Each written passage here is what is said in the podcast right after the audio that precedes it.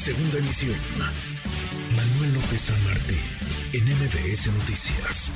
Ahí tiene usted la propuesta del presidente, o pues lo que dice el presidente López Obrador, de que seguirá insistiendo para que la presencia militar se amplíe por más tiempo en tareas de seguridad pública.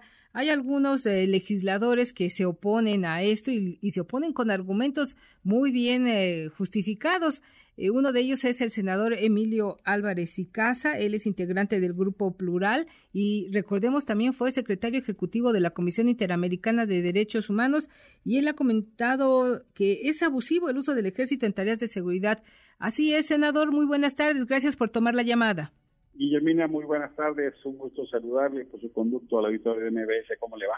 Bien, bien, bien, senador. Pues aquí eh, analizando este tema, tratando de entender pues qué está pasando en torno de esta iniciativa que presentó el PRI, pero que hoy el presidente, pues no sé si lo traicionó el subconsciente, pero él dijo que seguirá eh, presentando esta propuesta de su gobierno. Literalmente hay que invocar al doctor Freud, ¿no? Que dirían los clásicos, querido Freud, venga a la sala, por favor, porque hoy lo que nos dijo el presidente, pues es que era su propuesta. Sí. Entonces, ya no queda duda del sentido y del origen. Hoy, hoy se acabó la duda, si hubiera, ¿no? Eh, exactamente.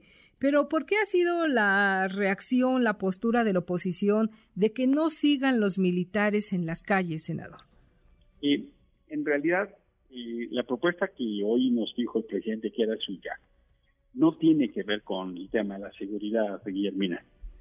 Tenemos un año y medio todavía por delante sí. de plazo que en el Senado autorizamos para que de manera complementaria el ejército estuviera apoyando labores de seguridad. Año y medio tenemos.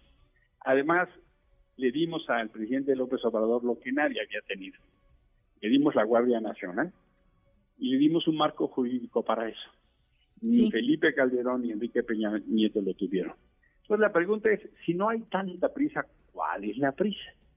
Y es entonces, muy claramente, usar el tema de la seguridad esencialmente por vía de una extorsión y por vía de un aparato que encabezó el secretario de Gobernación de compra y coacción a gobernadores y a opositores en el Senado, para mandar el mensaje de romper una alianza opositora y generar una condición que tiene tres pasos. Primero, poner un ejemplo de lo que podría pasar con la reforma electoral. Segundo, las elecciones en el Estado de México. Y tercero, las elecciones del 24. Sí. La verdad de las cosas es que no hay prisa. Incluso, incluso, y lo que les decíamos en el Senado es, miren, del 2006 al 21 sí. se ha multiplicado por tres la presencia de soldados en las calles.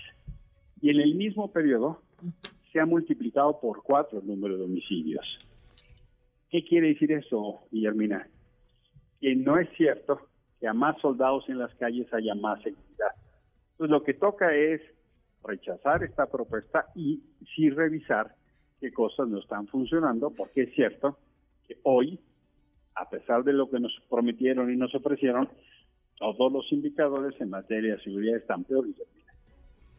Senador, esta propuesta del PRI respaldada por el gobierno de la Cuarta Transformación evidencia que la estrategia de abrazos, no balazos, habría fracasado a dos años de que termine este sexenio?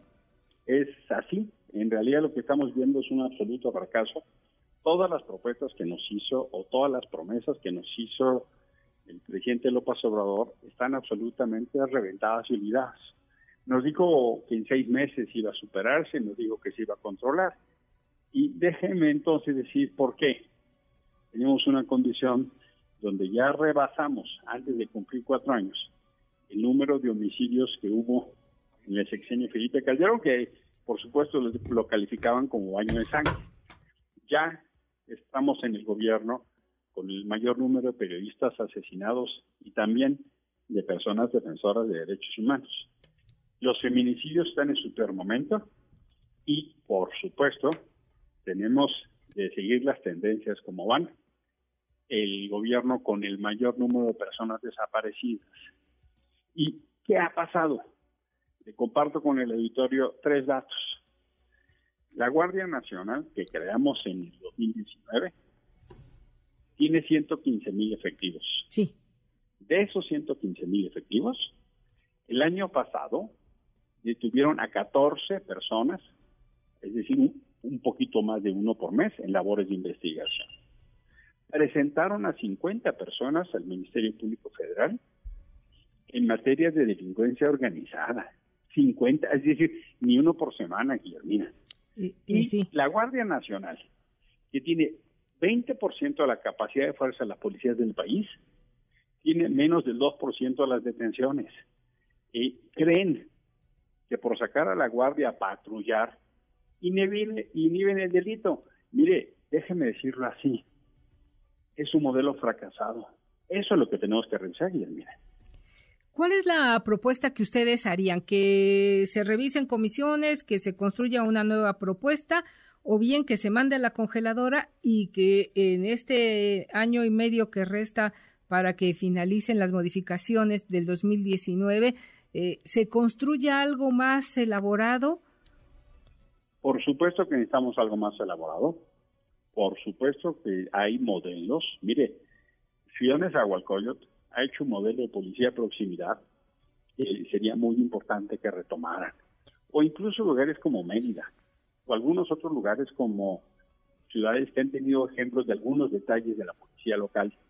Puede haber ejemplos en Morelia o en Querétaro o en algunos otros lugares. Sí, en Yucatán. en Yucatán. O sea, lo que toca es, primero, que nos digan si están dispuestos a cambiarle una coma o no. Si no están dispuestos a cambiarle una coma, lo que esperamos es que esta propuesta simple y llanamente de a- alargar el tiempo del ejército se rechace Sí, y sentarnos a discutir una propuesta seria que no sea fundada en engaño porque en 2019 pedimos una policía civil y todo el tiempo han hecho una policía militar. ya. Como usted comprenderá, pues si te engañan una vez, a la segunda te sientas con un poquito de desconfianza, Guillermina. Claro, se entiende. Muy bien, senador, pues seguiremos conversando sobre este tema. En los, hay 10 días ahí que se fijó como plazo para revisar este proyecto, esta minuta. Veremos si se le cambia una coma o se va a la congeladora. Seguiremos en contacto con usted si nos lo permite, senador Emilio Álvarez y Casa. Con todo gusto, Guillermina. Te mando un fuerte abrazo. Que tenga muy buena tarde. Gracias, igualmente para usted. Noticias.